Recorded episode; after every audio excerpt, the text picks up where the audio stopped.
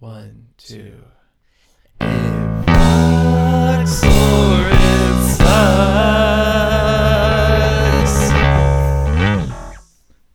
Perfect. Wow, that actually looked that sound that looked and sounded iconic. I'm glad. I, I realize I'm not in frame, but I promise you I'm in a good mood. So,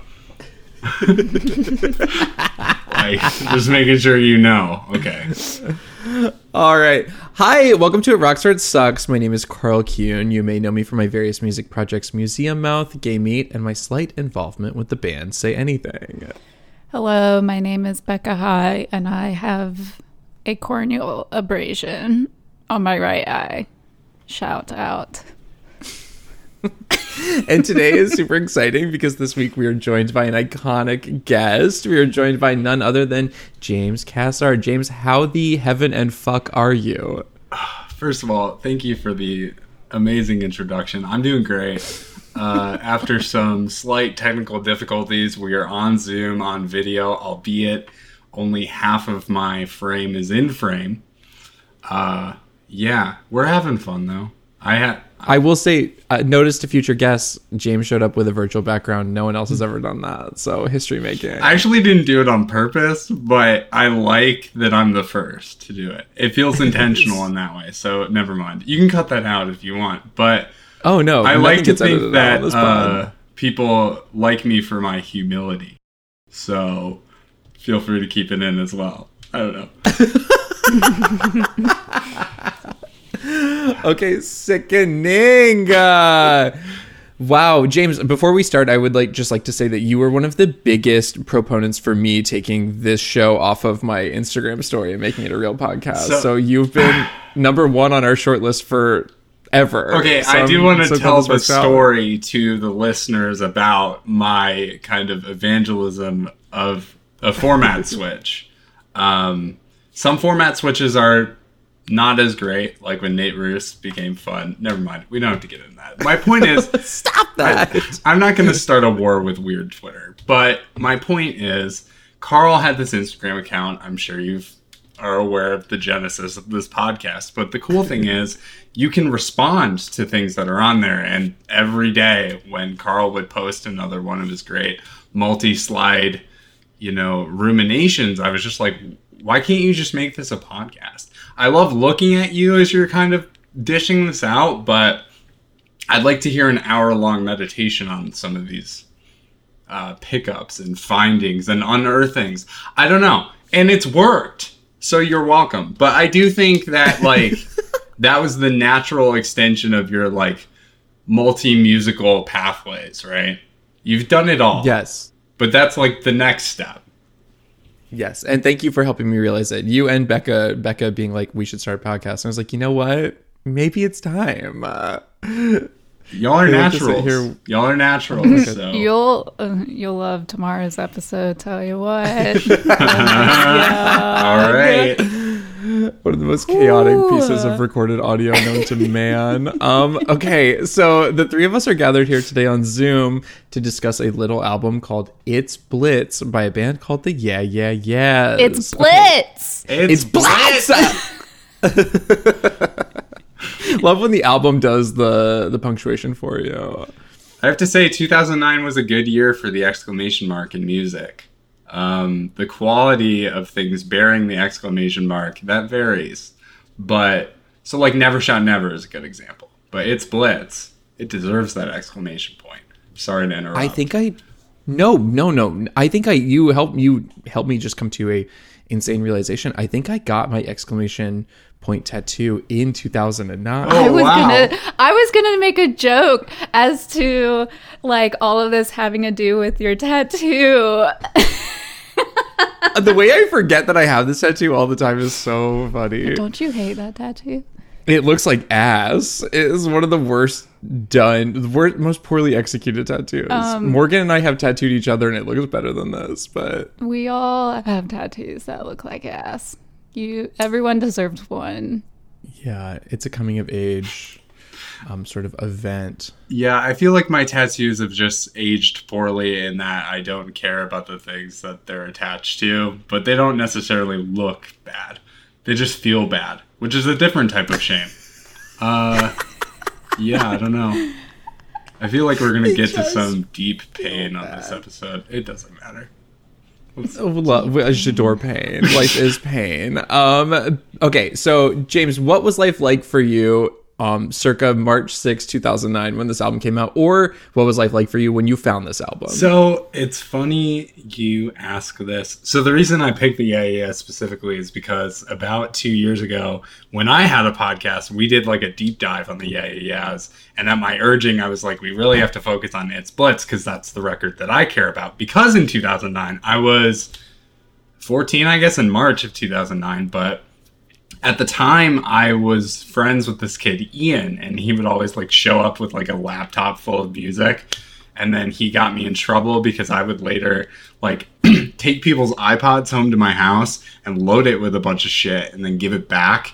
And there was this one kid where I like reloaded all his like iTunes apps and games and everything onto his iPod but then his computer got locked out of iTunes because I like got rid of like his authorizations or something. So his mom called my mom and was like, "Your kid is doing something bad to iPods." Um, so anyway, that's where I was in March 2009, getting in trouble.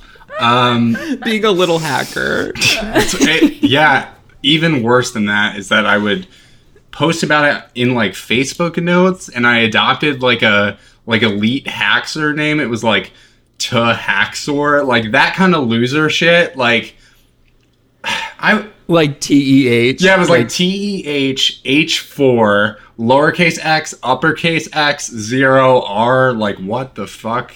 Whatever. Oh my god. what inspired this junction in your life? I I don't know. I just like I really liked the idea of like you know hacking the mainframe. Torrenting was like a brand new thing in my life, and I thought it was cool that I could get away with it. My mom actually taught me how to like legally download music when Kazaa was a thing, but like.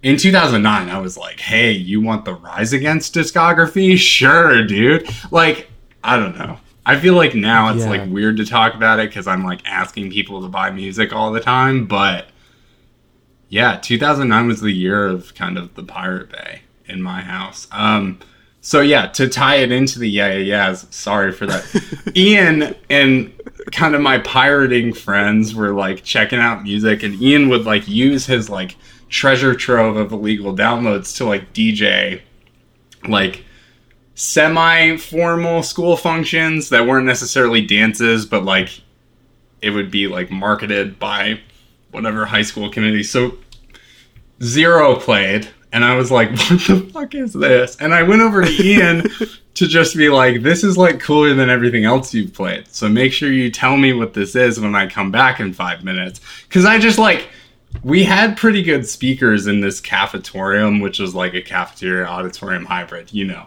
And um I just like let that synth part, we'll get into it, but like you know the one at the end of the song where like it's the most desperate and kind of like quasi horny thing you've ever heard. And when you're 14, you're already kind of confused, so it's like having a soundtrack to that is very like special. But when it's something you don't know, it's even better because you're like, I'm gonna figure this out, and it's going to ruin and or save my life. And you don't know at that point because you're 14. You don't. You really don't. You're on the edge. the edge of glory. Yeah. Okay. I am a I I am so happy to have you on this episode. I'm so glad. Becca. Becca, what was life like for you when It's Blitz came out? I don't remember. Um, let's see. I was 16, so that's sophomore year. Uh, I don't. I don't remember sophomore year.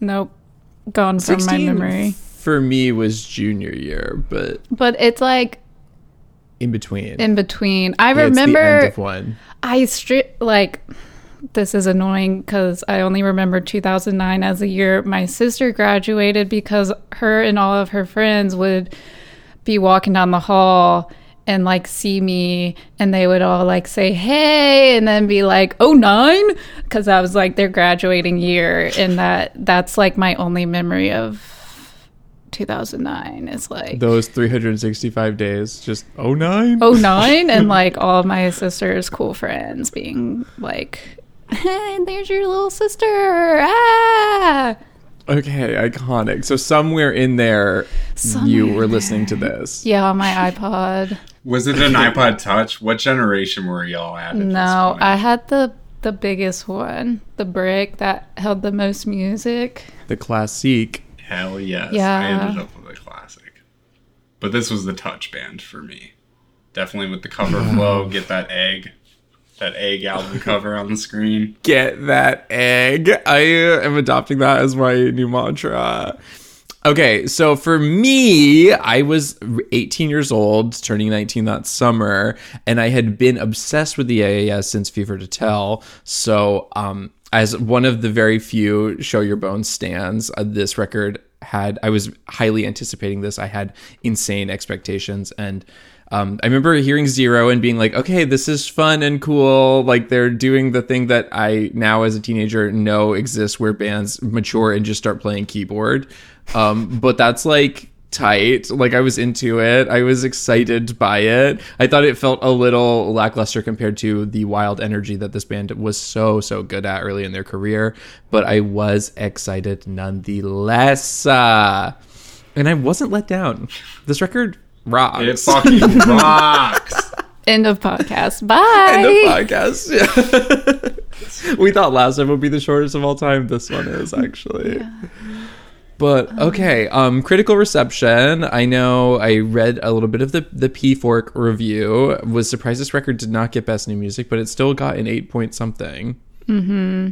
They gave like it an 8.1 Yeah, eight point one. The review's Had- actually pretty good, but there is a typo in it or a grammar error. Which Is this available on me. their Review Explorer? Can I go spelunking in the archives and find its blitz? Let's check. I think it's just straight up on the site still. No, yeah, but Yeah. like the Review Explorer, could I like travel down to 8.1 and find it? I'm curious, but I don't know. Oh, oh, I've I haven't checked it out yet because like I feel that. like when you get down to like the zeros, that's when Pitchfork it like uses bad language and is like generally offensive. So I don't know. Um, I will say I think it's interesting that the Pitchfork review focuses a lot on the album cover, um, which that is something I feel like they don't do. That's a that's a blogspot move. That's like a 15 year old music reviewer blogspot move to go with the album art first. Yeah, but the album art is really important. it's striking on this record too. Um, so I get it, but Pitchfork seems like a cheap shot in 2009. I don't know. There's so much to talk about here musically that I feel like That's to just focus on the egg, you're kind of missing the the yolk of the point.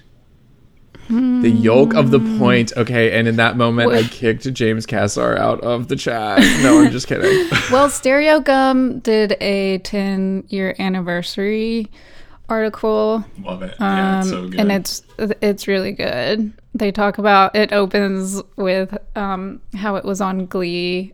Uh, Heads Will Roll was on Glee, Oh, and like didn't know that. moment in pop culture and how crazy it was.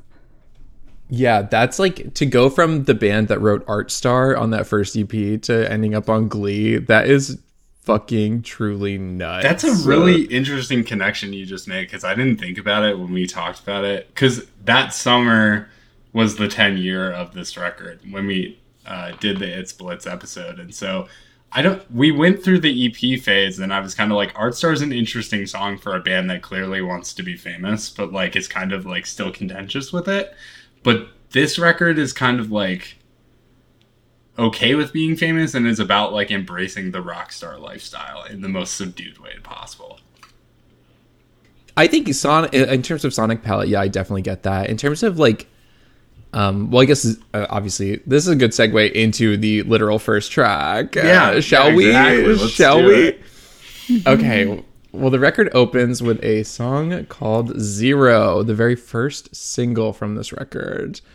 Um, James, how do you feel about Zero by the Yeah Yeah Yeahs? You know, I I mean, I think it's such a like for a person who my introduction to the Yeah Yeah Yeahs, like so many affected young teens, was Rock Band. I think because 2000 Wait, what song? Maps. Maps was in the first rock Oh. band, and I was just kind of like struck by it for the first time. I mean, Fever to Tell came out in 2002, 2003, right? So like, mm-hmm. I was still kind of listening to like Simple Plan or whatever. So like, it didn't really come to me until high school. But Zero is such a striking introduction to this band for me, or a reintroduction of sorts, where it's like, it has the same energy of Fever to Tell Yeah Yeah Yeahs, where it's kind of like, we know what we're about but the confidence is different because of how it presents itself. It's kind of like a synth pop jam.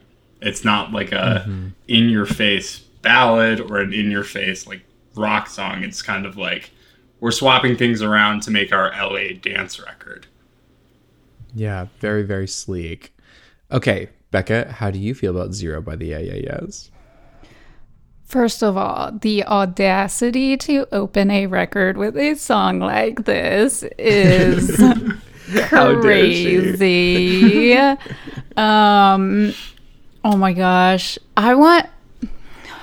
I'm just the mix on this song is so fucking good. I want to know how the vocals are mixed. Like, you got to listen to this in good headphones because something is happening with the vocals in the left ear that I can't identify.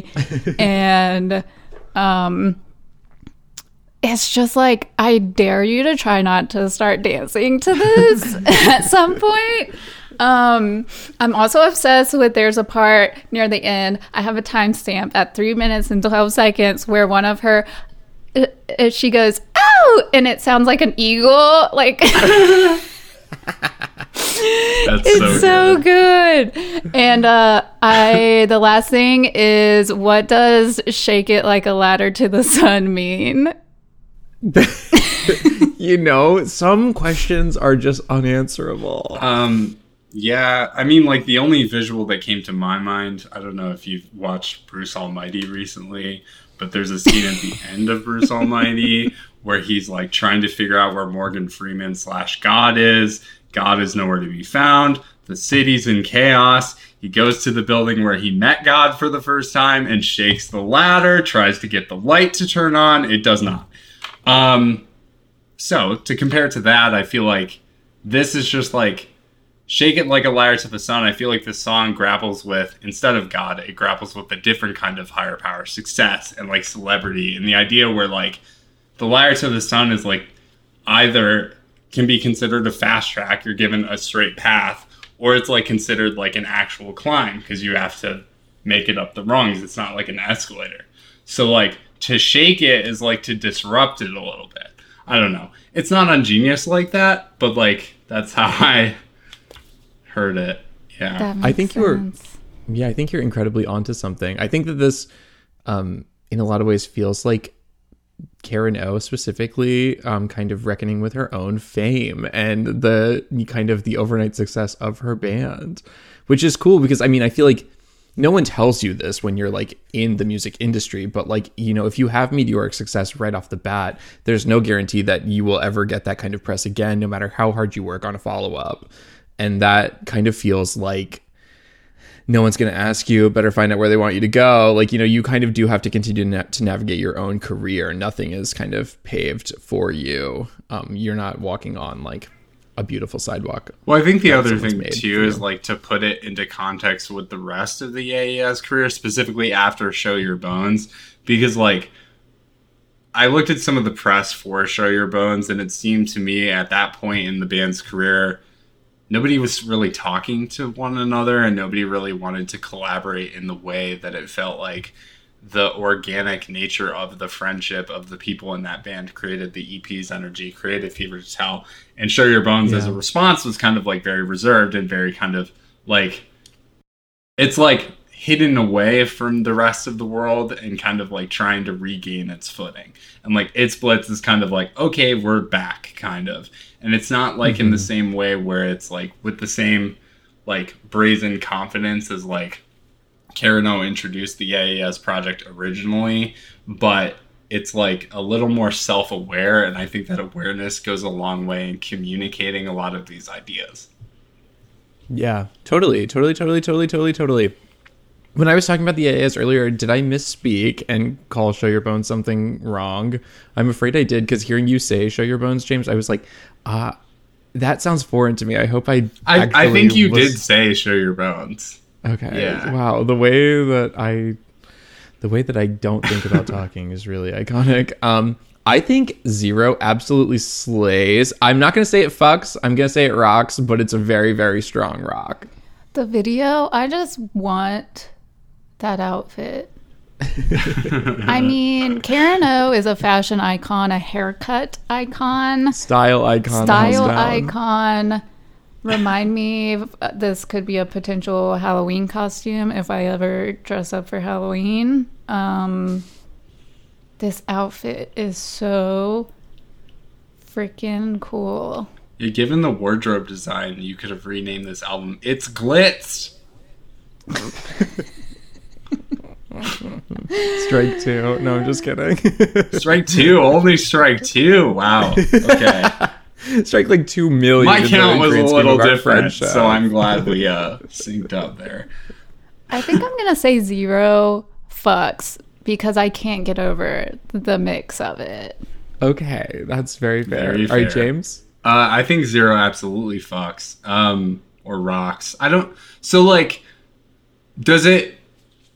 Will it change? Like, is our scale like obviously rock sucks, but like we throw a fuck in there if it to give it some extra oomph, right? So like, I think going by my introduction to this song and how explosive it was, I have to say it fucks.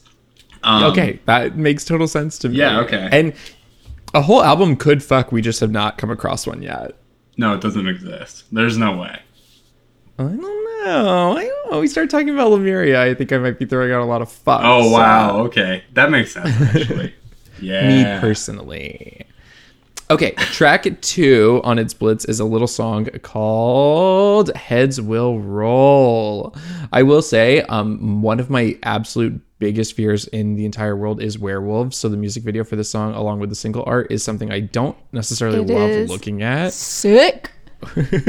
but yeah, it is. It's it's iconic. It's iconic and very scary, but it's iconic. No, y'all, um, if you're not scared of lycanthrope, uh, heads will roll. The video rocks ass. Yeah. Yeah, the video is pretty cool. I definitely think in high school I would have been spooked by it, but time has been kind to me in that way. The- Only that way. The wo- the wolf is dancing. How are you be Yeah, scared he's of having that? fun. yeah, I He's know it's like fun. very like tongue in cheek scary, which I can appreciate. And like the it, like, uh, he's like throwing up confetti. Red confetti. I will say straight up right off the damn bat when I first got this record slash like first heard this song because I think this was second single, I was not in love with it. It took this kind of had to grow on me, and I know that sounds insane because like especially of this era, like anytime any of the bands were making like a ridiculous throwback dance pop song, I was like so incredibly there. Um the sounds what is not tony is it tony the beat? That was like the big song off of their second record that was like so throwback vibes. I was like literally jizzing my pants to that song but this song I, there was something about it i didn't stand at first but i ended up absolutely adoring this song and i did not know about the glee i did not know about the glee of I it think it's a mashup between Heads Will Roll and Thriller. Right? That's That's what I read. which is great because it the wolf. yeah too. yeah. Um, yeah, I. It's such an interesting, like, because you'd feel like maps would work in Glee, something a little more direct for like high school melodrama. But it's cool that Heads Will Roll is in Glee because it's like a Yeah. weird choice. I don't know anything about Glee. I refuse. yeah it's that's a lost era of culture on me okay becca how do you feel about heads will roll Um, it took me today in reading The Genius to understand what she actually meant by heads will roll. LOL. My little innocent ass was like, oh, like rolling, like drugs. Uh, but she's talking about dying no, she's talking about drugs. She's yeah, Oh, is she? yeah. So here's the Okay, genius. I'm not alone in this. It's Karen Um, O suggests that everyone lose themselves in the rave to the point of no return. There's a dark double meaning here. The addicts will roll, meaning take X while out on the dance floor, the drugs will kill them, and thus metaphorically their heads will roll. I, you know what? You learn something new every day. Well, not the only one, at least. Uh, I didn't know that either, so um, I don't really think about drugs very often. it's another dance bop. Uh, this song makes me want to see them live really bad. Have either of y'all seen Yeah Yeah Yeahs live? no, I wish. Right. I had a massive phase with their live DVD, Tell Me What Rockers to Swallow, that came out right before Is Is, but I've never seen this band live. Damn. That's a good DVD. Um, Great DVD. it's a great Love to DVD. talk. Love to talk. Love to throw high praise to a digital video disc on a podcast. Honestly, though, like I feel like a lot of the music because I didn't go to shows until I was like 17, so like the the video DVD and the transportative qualities of it cannot be understated in my life, at least. But T T T T. yeah, DVDs are weird Okay. now.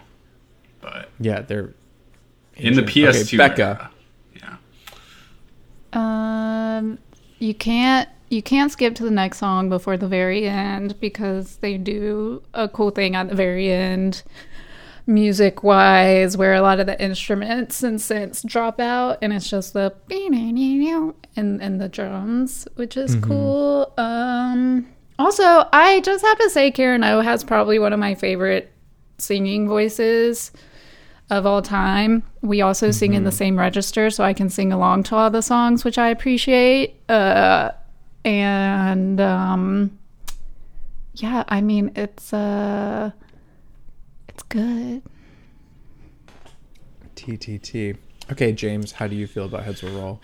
I feel like in 2021, it would never come to pass where a band, let alone a very successful one, would release their first and second tracks as singles, you know, one after the other. But I think in the context of this record, you have to sell it with the one two punch, hit after hit, because I Heads Will Roll is such a strong, it's Blitz, like, track list resident in that it combines the two sides of the yeah yeahs, the rambunctious and the reflective, into one song that kind of is a dance bop, but it has that awareness that I've been talking about. Where like I could kind of compare that to any song on this record where like while the lyrics may not be saying a lot of things, there's kind of a a lived in quality to a lot of Karen O's experiences because she has been in these these dancey situations, these situations of like great excess, especially being a rock star and living that lifestyle, where like a song like Heads Will Roll doesn't re- really feel like just like a throwaway to me or like a fun track. It like takes on like a deeper like tone to me. But that's just because I think this record rocks and deserves that kind of critical lens to it where it seems like this is a band reclaiming their spot at like rock echelon time. I don't know how to finish No, that. I- but yeah. I totally agree. I think the bridge lyrics, the looking glass, take the past, shut your eyes, mirror lies, that is like literally, if you have not been fucked up out of your mind in the bathroom of like a club, any club, and had that moment where you're like literally like, okay, my life is changing right in front of me. I'm having a transformative God moment in this bathroom and I'm a different person now.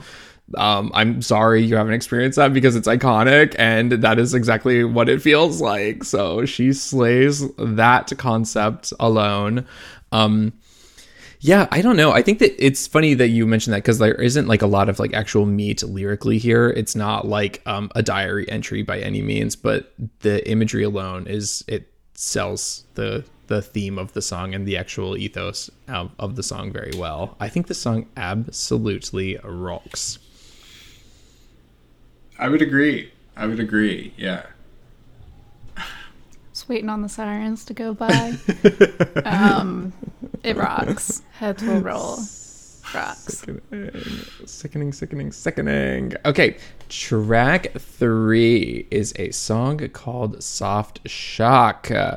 I adore the slower, more introspective moments on this record. They stand out to me in a league far and away from the more instantly like you know lovable rock songs like Zero and Heads Will Roll, and then the more capital R rock songs too. This song is so gorgeous.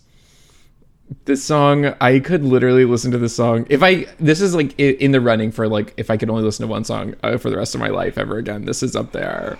Wow. Okay. Yeah. It's so good. I honestly feel the same. In my notes, I just have ah a perfect song. Am I Kill froze or are me. y'all froze? It is really good. It is a Oh, this isn't really good. song. So I agree. Oh, what do we do? Carl freeze. He's froze. Oh no, Carl's frozen. Um, I'll continue talking about soft shock. Okay, Uh, okay, I- I'm back. I'm okay. back. Okay, cool. That was scary. I was like, uh, ah! Um, yeah, this I also think this is a perfect song. Every fucking synth tone going on is perfection. Karen's vocal melody, the drums, the the effect on the uh, guitar.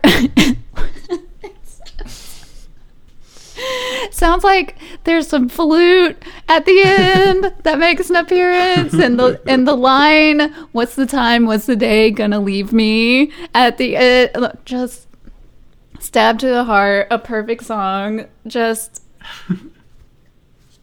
I, I just, I want to scream about it.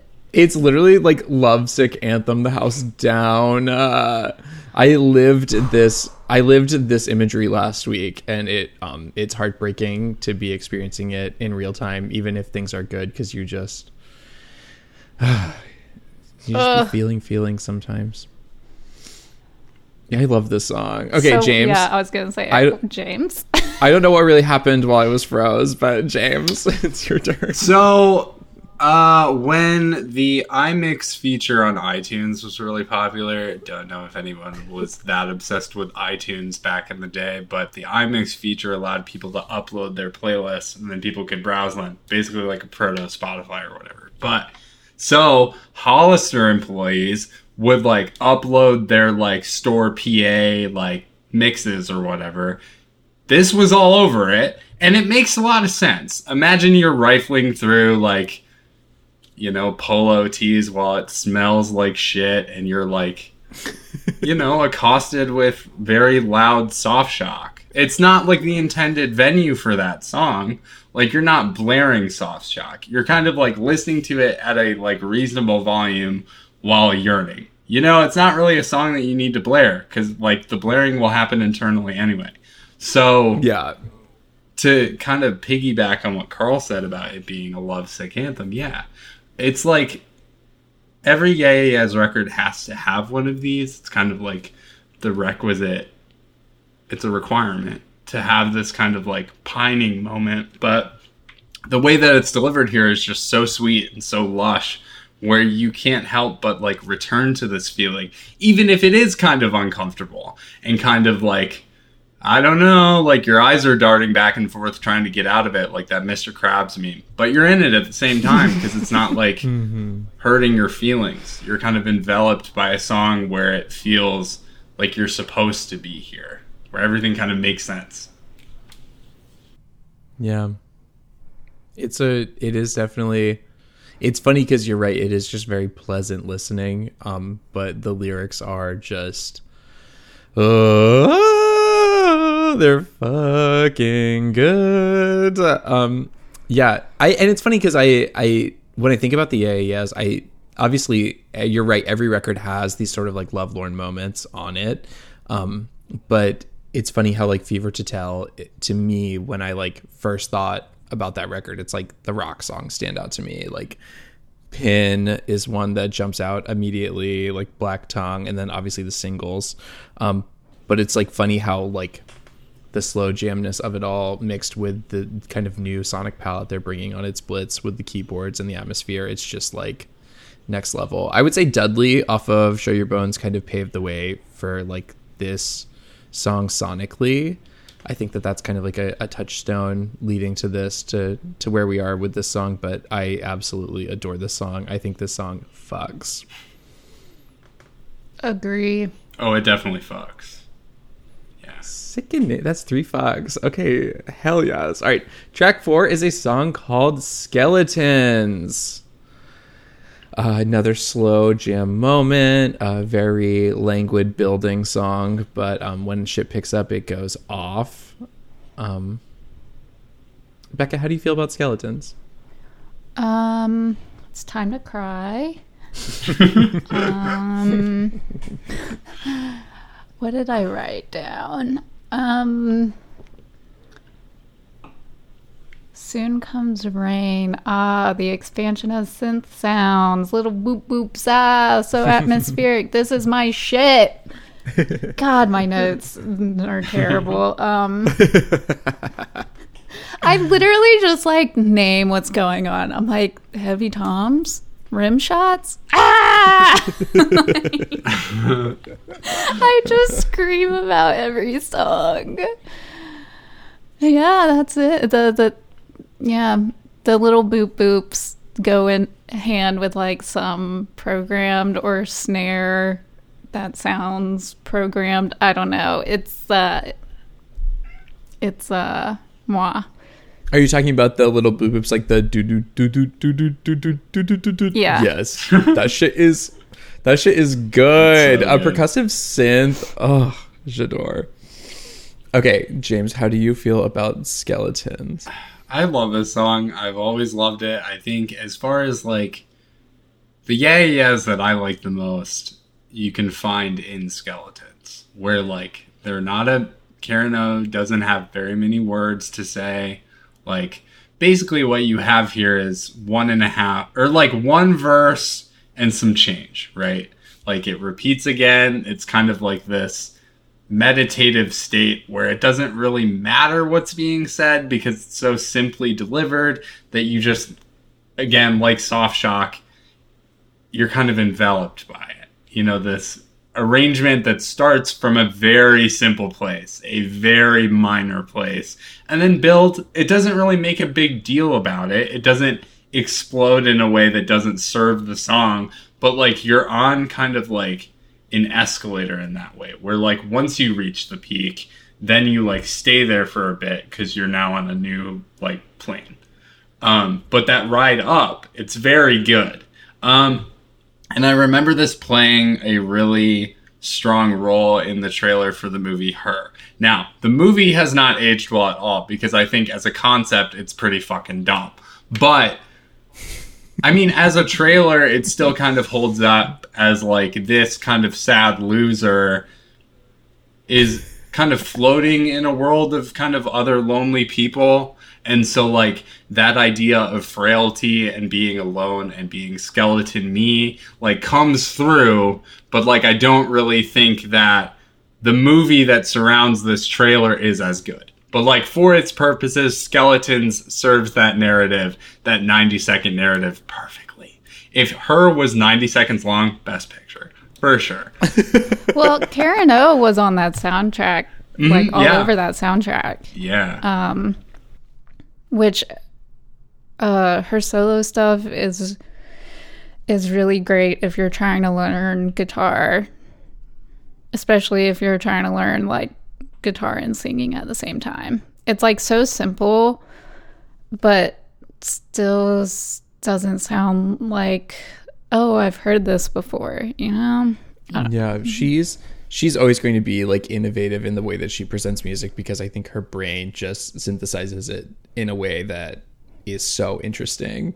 She fucking rocks. Um I was going to say there are songs on this record that kind of showcase the other members of this capital B band more, but I do want to run Brian Chase's Flowers on this song because the marching band ass drums is just such a cool um, addition. It's such a cool sort of textural feat that he accomplishes with this song. Um, he's an amazing drummer who is like one of the grooviest players I think I have ever encountered as just a drummer and a fan of drums. But like, it's nice. It's amazing just to see how versatile he is. And Nick Zinner, like knowing how to build the actual like stringed aspect of a song, like the actual like musicality of a song in ways that are just so anthemic. It's like I don't know, like Karen O and being largely Karen O and like the Spike Jonze of it all, like her being largely responsible to like this band's like Hollywood pipeline. That's iconic in and of itself, but like that would not have happened if the songs were not so strong and were not built so strong.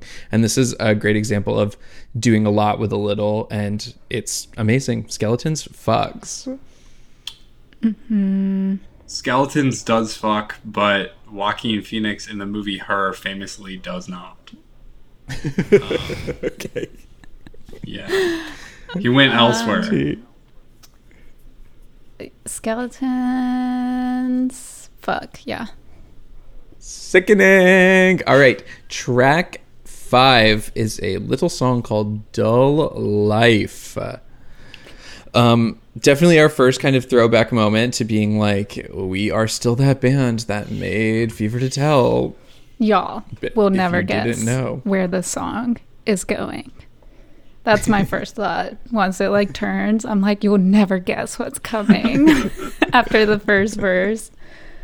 Um, yeah, like you say, Carl, it's very rock and roll in the realm of fellow indie rockers of that era. Mm-hmm. But it's good. Yeah. I'm, It's it kind of. Oh, what were you gonna say? Oh, say? sorry. No, I was just gonna say they it would do really well as a music cue in a show or movie, Oh, the kind of the the ramping up part of it. especially towards the end. Like, yeah, Yeah, I definitely could see that. Um, James, how do you feel about Dull Life? So I, I feel like we have very similar ideas about the AES because what you said about the AES kind of having this throwback moment where it does feel like a fever to tell, or even like a AES EP highlight, where I mean, I don't think the beginning is very throwbacky. I think they're kind of like trying to force a transition between skeletons and Dull Life on the record so it doesn't seem like an mm-hmm. entirely like out of left field choice. But like once you get into throwback land, it's like a fully serviceable yeah yeah yeahs moment. But like what makes it so strong is that like the lyrics again leave more to be desired but what is there is literally a song about distance and that like this whether distance is forced or distance is given it like transforms into something else. And like regardless of what boundaries you set something can always cross that. The beast can always like come come out and like shake up any dull life. And that's what the song kind of does. It like moves in a way that is kind of unsettling at first. But it like it gets its rhythm. But in that in that first moment you're kind of like what the fuck Yeah, T T T T T. Becca, how do you? Did you? Did, I is there anything else you I want to say? Said. I said Okay, I everything feel like that I- needed to be said.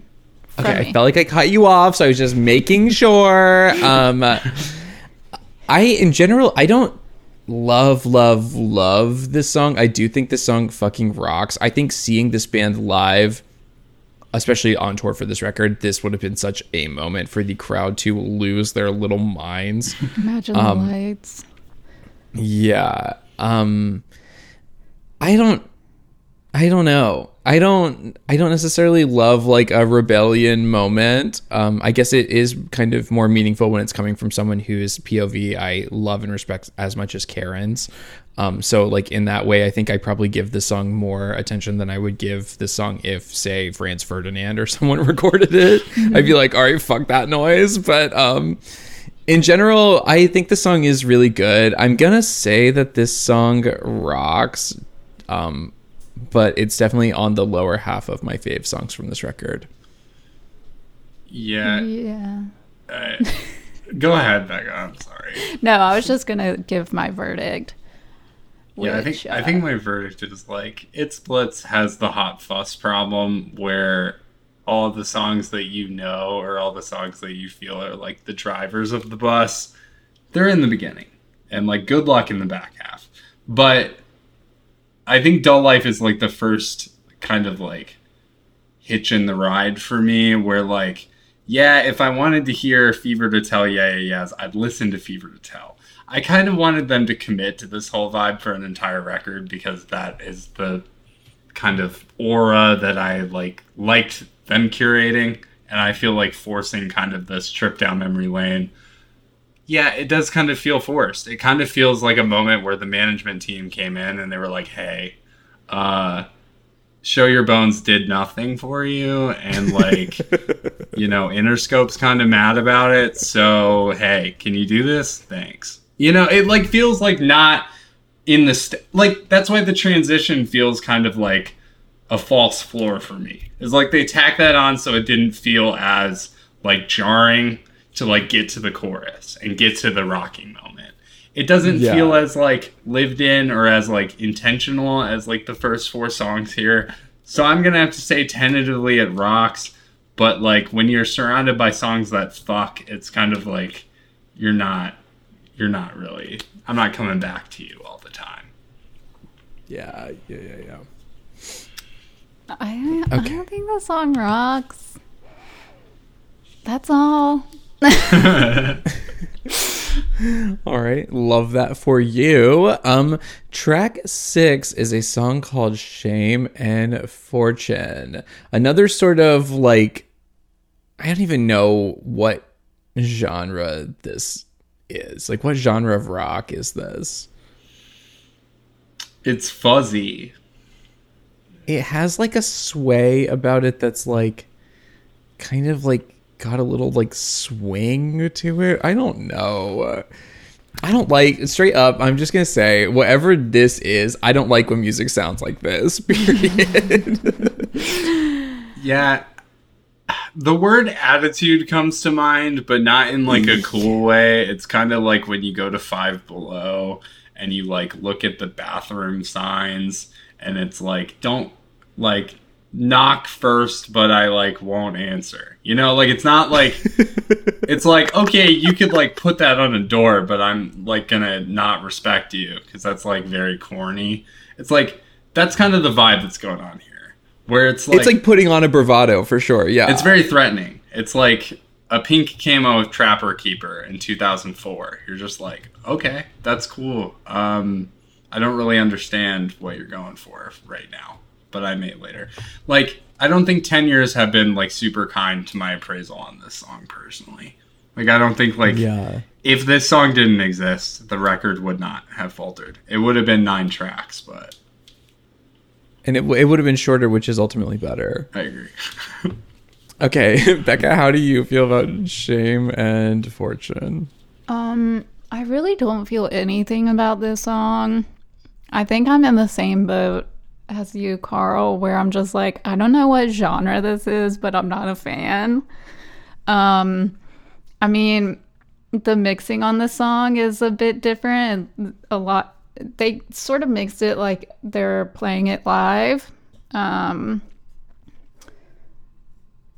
which I like uh, I don't I this what is happening what is coming out of my mouth right now is a perfect example of how i feel about this song i'm just like i can comment on like the mix but beyond that i'm just like eh, mm, eh, It's not compelling in any way, shape, or form. Uh, yeah Um, I don't.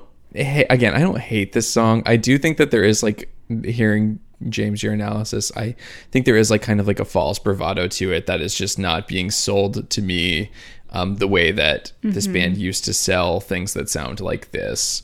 And that's fine. I mean, reading that a lot of this record was actually like legitimately written in the studio, I could see a band that, you know, has played 1 million shows where they riff on things kind of like this like they're playing songs that sound similar to this i could hear nick zinner coming up with this riff and being like them being like yeah this works like you know this sounds like us um but i don't think that that yielded a very yeah yeah yes final product. I don't think the song is amazing. I'm actually going to say truly dare i say i think shame and fortune kind of sucks i just had a an epiphany. Who is it? Black keys? What's that genre? Oh. this is like black keys That's like right? Is that uh, divorced dad music. the two it's it's, like- the drummer and the dude? Yeah. Well, it's like Okay. like blues the bad rock, white right? stripes. It's yeah it's like white boy blues rock this like ventures into that territory i think Garage it's definitely skirting that line. Yeah, I hate garage rock. yeah no thank you um The song. I mean, there are worse songs out there. There are. There really are. If this song was by anyone else, I think it would suck even worse. Yeah, no. Um, Shame and Fortune sucks. I'm sorry. Okay, yeah, you know what? I was trying to be nice, um, but I realized that I don't have to do that. That's not what this is. This is a, a review podcast. So you know what? That song does suck. You know what? Yeah. Yeah. And it coming right after Dull Life, I'm like, no, girls, no, no, I don't want to listen to that. I don't want to listen to that times two. Uh, Yeah, it's like the record kind of skids to a stop, and that's not good because you're not done. No, but then, but then we get track seven, Runaway. Okay. I is this a do you think that is this a ballad? This has like this kind of has like Disney movie Shut music the tease. fuck up. No, it does not. I like. It's, it's not a bad thing. Uh, I'm. Ha- I'm. I've never wanted to listen to a Disney song more. no, than but Runaways. like Disney songs, it would. This is like a spooky song. I could see like an animated cat singing this into like the end of a broomstick. Could you not? I the end see of a it. broomstick. Yeah. Okay. You know- I can see it now, but Okay, thank you. I see it as a great HBO Max series opening title sequence song. Okay, I. am- I. I see that for you. I see it. yeah, HBO this Max. could be this me. could be a song in like a like a school dance scene, but like it's one of the school dance scenes where like they don't end up dancing. It's like the person like walks up and then sees them dancing with someone else, and it's kind of like awkward for a second, but it's more sad than anything else, and you just like watch it kind of unfold from there. That's kind of what I see here, but I like the Disney idea most. I think. I'm Think of, telling like, you, a cat um, singing into a broomstick. Uh, what's the one with Reese Witherspoon and Nicole Kidman? The show on HBO Max. Uh, see, little Big Little Lies. Big Little Lies. Yeah, Secret Big secret Big Little Lies, or like the other one with Nicole Kidman and uh, Hugh Grant. The Undoing. Title sequence: City Opportunity. Okay, it's that's fine. I just I don't watch shows about normal people doing normal things, so I can't relate. But it's not normal things. Uh, And so they're lying. That's pretty normal to me. oh my god, Carl. Don't you want to look at freaking Zoe Kravitz? She is Gorgina. Okay, Becca, give me your actual opinion on this song, please. I'm Um, begging. I really don't have much to say. I would actually okay, I would actually like to hear this song in surround sound. At least the last half of it. I think it would be really sick if there was a 5.1 mix for this. Um if anyone wants to reach out and give me the stems. I don't I personally don't have a 5.1 surround system, but when that day comes, I will turn this into that. Carl looks like he's about to fall asleep, y'all. I, I just forget that the middle of this record is like A lull.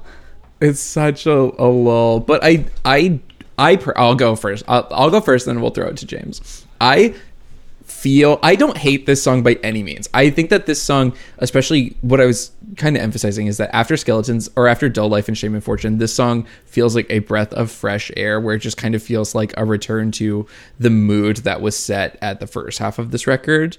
It kind of like has the bravado of like those first two songs, but it like it kind of synthesizes them with like the feel of the slower jams. I don't know. I don't hate this song by any means, uh, but it doesn't really like do it for me. Uh, I don't like.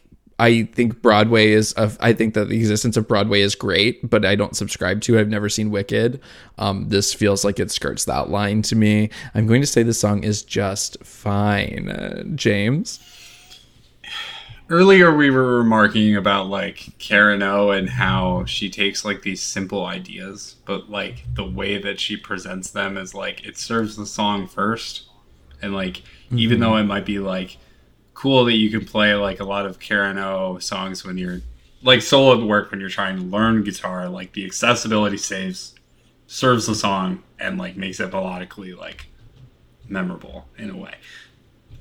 Runaway, like I want to like it because I think like the sparseness of it, like I feel like it serves a purpose. At the same time, I feel like because it's so kind of spare, there's not a lot for me to remember about it. I mean, like, and I think like in a record that's already kind of skidded to a halt, as I said earlier, like that dead stop is kind of concerning. I mean, like, I do feel like the album does ultimately redeem itself. We'll get to that, obviously. But here it's just kind of like, okay, now the momentum is completely kind of lost, even though there's like a glimmer of like what we've heard before, like you said. Like, I feel like in general, like the song, like you, Carl, it's just fine. Like, there's not enough here for me to say, like, this is a standout track on It's Blitz. Because it's not. Mm-hmm. Yeah, it's inoffensive, but not iconic. Yeah. Um, Becca, what was your verdict on this? I think it's fine, but don't underestimate the ending of the song. Like listening to it in good headphones, which is why I want to hear it on surround sound because it really expands at the end. Uh, It does. It becomes, it becomes a literal musical moment at the end. Like I sort of agree with you, but not really. there's like there's like C6 like synthesizers that come into boom boom boom boom boom. I'm like, Yeah. okay, I get Okay. it. You're you're fucking hungover on rum on a boat, like literally. See, I just see it in like a dramatic movie moment and not a musical. Okay. But to each Well, their own. that's I right, that's understand. three beautiful humans with three beautiful brains on a podcast. Um, okay, sickening. We're moving on to track eight, a song called Dragon Queen. This song reminds me of Shame on You by Hot Hot Heat. oh my god, that's actually a really good point.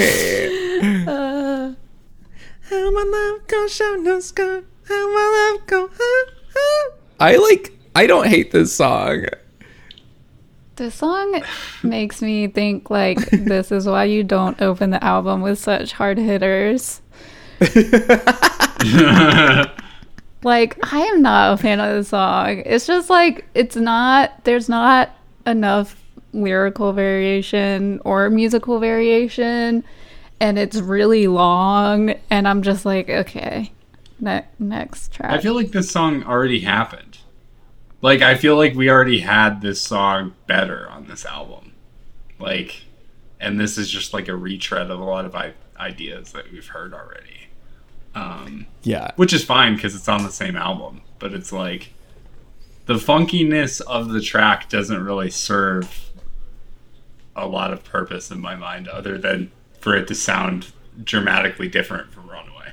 Like, I don't know. It doesn't like I'm not charmed by it. Which is sad. Okay, that's But- yeah, yeah, but that's incredibly fair, and I ultimately I think my opinion's very similar. I think I do like hearing these three people excel at something so groovy, because again, it just proves like they're very versatile musicians. Uh, I don't know. I I feel like a lot of dads probably like this song. a lot of dads that uh you know respect the funk. I don't know. Is that type of dad? I think that's a, a brand I think of dad. I think this song and the song Paralyzer by Finger Eleven, they share a lot of the same kind of like fans. Okay, you are you are saying something truly blasphemous. No, right just like- don't you Come on, dare? this is like Universal City Walk Margaritaville music to me. Like, you know, on the same playlist. okay, M- Maybe not. I don't know. No, no, no. I think I could see it. Paralyzer is like a disgusting song. There's a fake problem song that sounds a lot like Paralyzer. I love to remind Chris Farren that he wrote a song that sounds That's like really Paralyzer. funny. Send me the link when we're done. I'll have to do it. You, you know I would. um, Becca, what were you? I saw you have No, some I sort just of breakthrough. The, the dad band sparked a memory that yesterday, uh, me and my friend heard off in the distance the absolute worst dad band ever. they were like playing on their back porch. We went and snooped. There was no audience. They were just jamming out, and it was horrid. I should have recorded some. It was so bad. It was. I love that. It was. It was so bad. What kind of music were they playing? I don't even. It was like. I don't even know. It was dad rock to the extreme. Bad. That rules. Yeah, I don't know. I'm like curious if there's like something to be dug into here with this song in terms of the title versus the lyrics, but I'm looking and I'm looking and I'm looking and I just nothing is jumping out at me making me want to look deeper. So I'm just going to say this song is fine. I'm gonna have to agree. You know. I think. Sorry. No, yeah, that's it. I think the song sucks. Okay, yes. Uh, okay, track nine. A song called Hysteric. We are back, baby. Ah, okay. Oh my yeah. God, a song of all songs. I this chorus flow sweetly, hang heavy, you suddenly complete me. I'm like, okay, literally, I'm about to become the girl with the Drake tattoo on her forehead, but it's gonna be these lyrics. like they're just so good. I love the second verse. The cinders they splinter and light the path. I'm like, bitch, go off. Yeah, we we are back to a, this is Blitz. We're back. You know, I feel like yes. it took a really long time to get back here, but uh, I feel like Hysteric is a good song.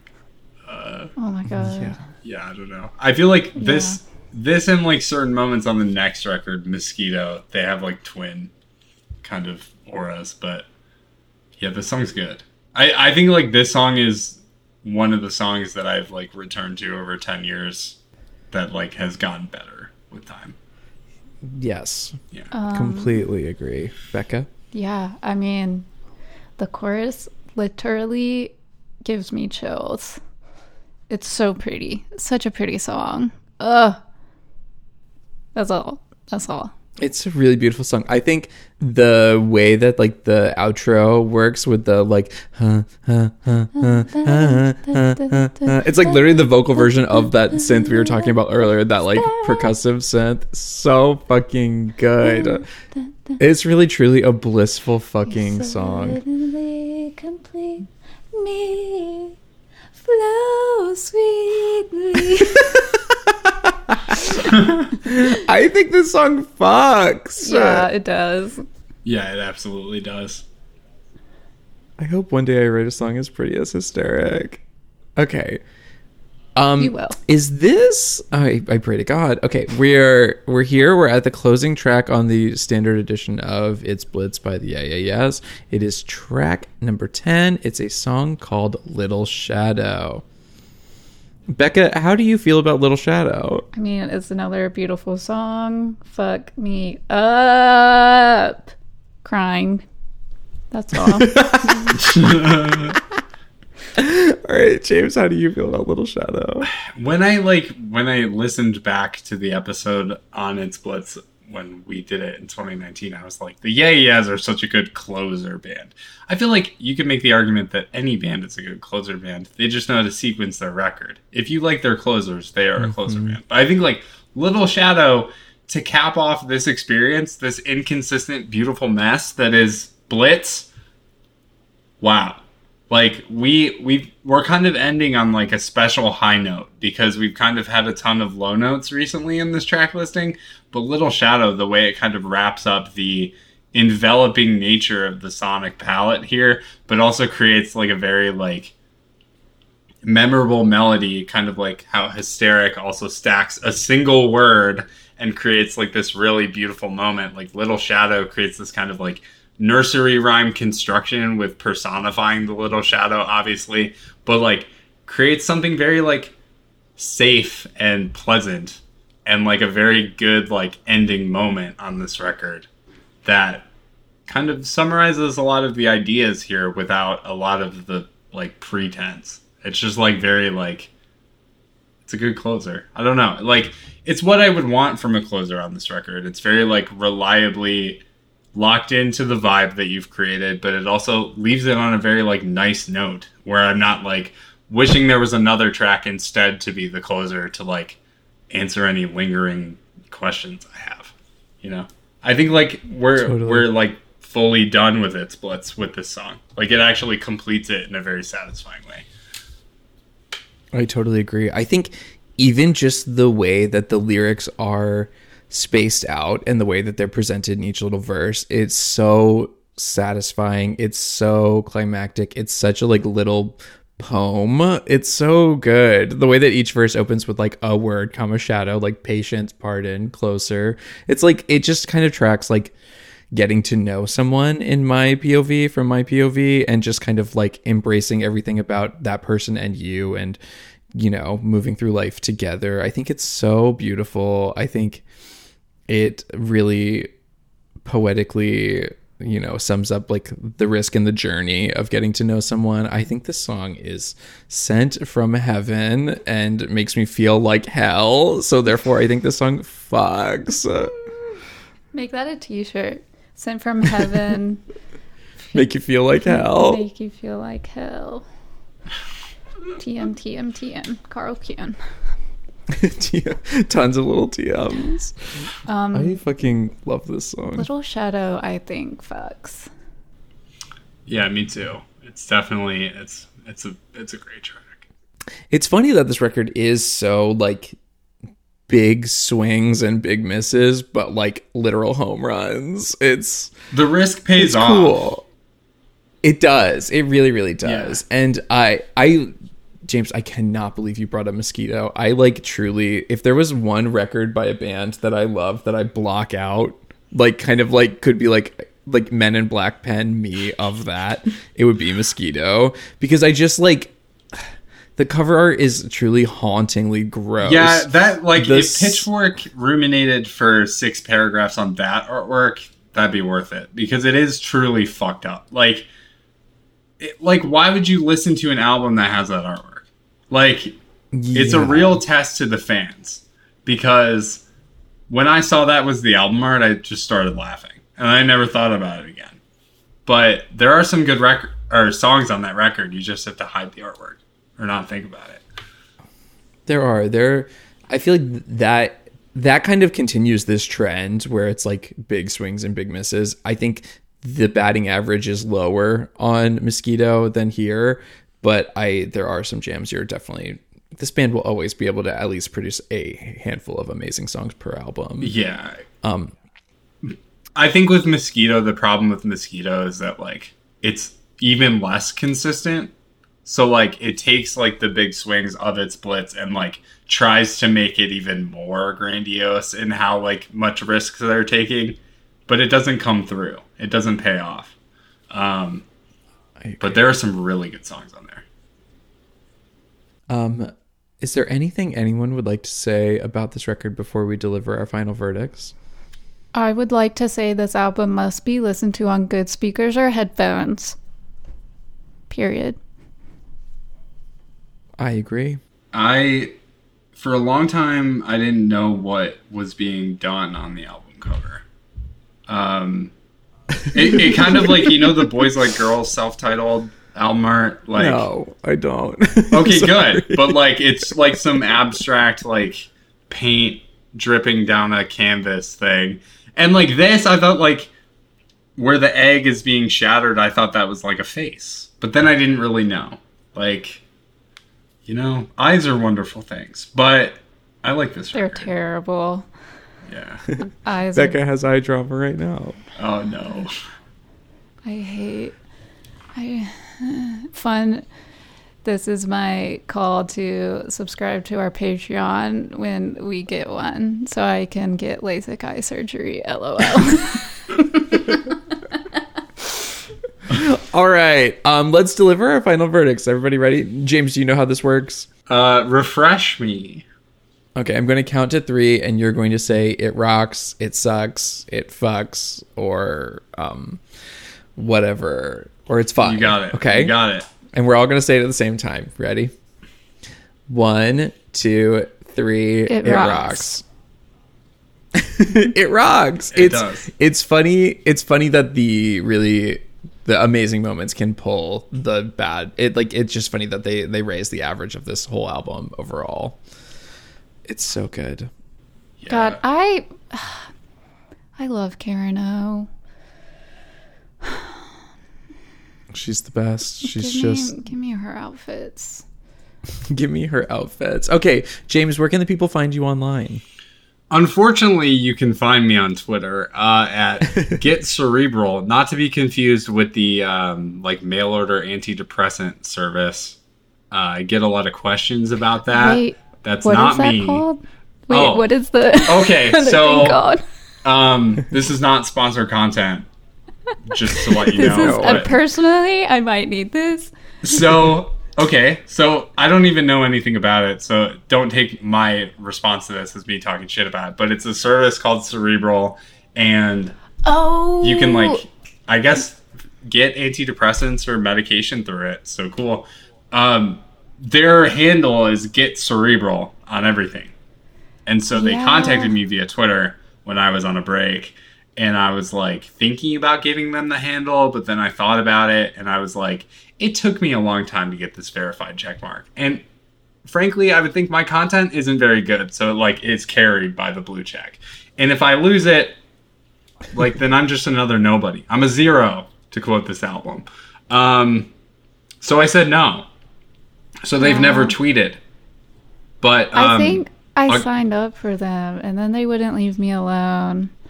And I oh was like, fuck that sucks dude, just give me the pills. I don't.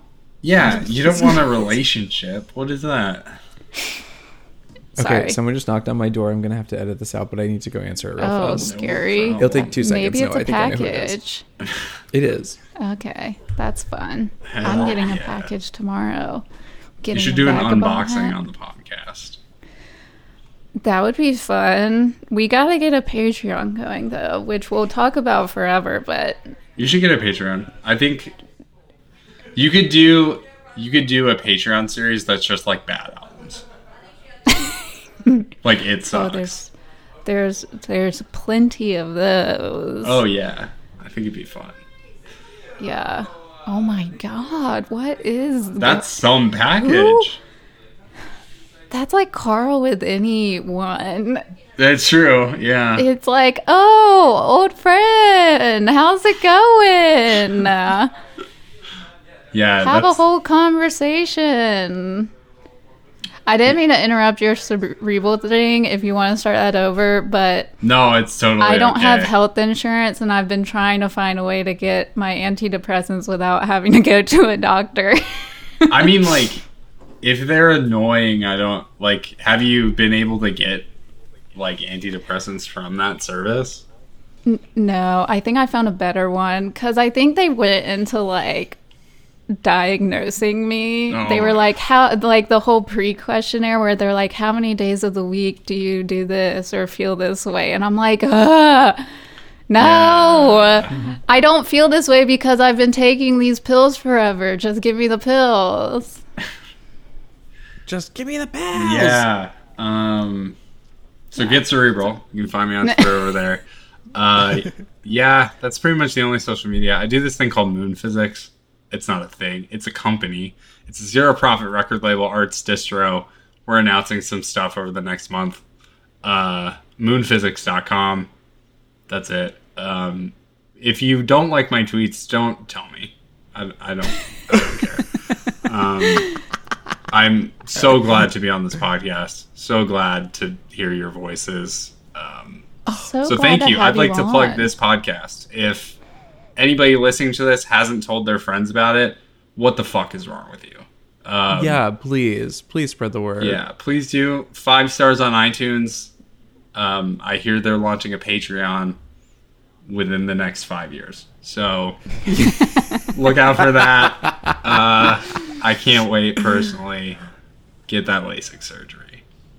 Oh my god. Yes, Or yes, if yes, someone yes. just can has a hookup to like a job that comes with health insurance, um, that'd be great. Shout out. But thank you for coming on. I think you've redeemed us from what tomorrow's episode is going to be like. I can't wait. I don't even know Yeah, what you're a- referring to, but I will, and it's gonna be. Just look at me and Carl shaking our heads. It- you know, we talked about a really good album and we did it no favor. Oh no! But you know what? I don't think we said anything cancelable in our absolute uh, mania, but uh, I don't know. Maybe, hopefully, hopefully we'll make it five years and we'll get a Patreon. Yeah, don't delay. Act now. Uh, Supplies are ready. I was literally like, "Are we? Get, somebody's got to finish that." Cool. Um, I love Smash Mouth. me too. You should get them on the pod to review their own album. That one guitarist who's so incredibly active on Twitter would most definitely come on the pod and do it for free. I know for a fact. Yeah, you got to review the one after Astro Lounge because it's like arguably has like their most popular song, the "I'm a Believer" cover, but it's like a sleeper. The I'm a Believer cover, the Shrek of it all. Yeah, Isn't that in Shrek? yeah, It is it's in Shrek, absolutely right? in the end of that movie. Uh, Someone yesterday um, told me uh, that Mike Myers was in Shrek, and I didn't believe them. And then I remembered he is Shrek. He is Mike Myers Shrek. is Shrek. Yeah. I was like, Mike Myers is not in Shrek, and they're like, Carl, yes, he is. I was like, oh my god, wait, yes, he is. He You're like, is who does he play? I'm like, Shrek plays Shrek. At this point, Shrek is playing Shrek. But Isn't Cameron yes, wow. Diaz? in Does it? she play Fiona? She plays Fiona. That's that's Oh Lady my- Shrek, right? yes. Okay. The ogress. The ogress. okay. Thanks for listening to It Rocks or It Sucks. Bye. It Rocks or It Sucks is produced and edited by Becca High and Carl Kuhn. It's mixed and mastered by Becca High. You can follow the pod on Instagram or Twitter at It Rocks or It Sucks. Thanks for listening and feel free to like, follow, rate, review, share, do whatever you want. Bye.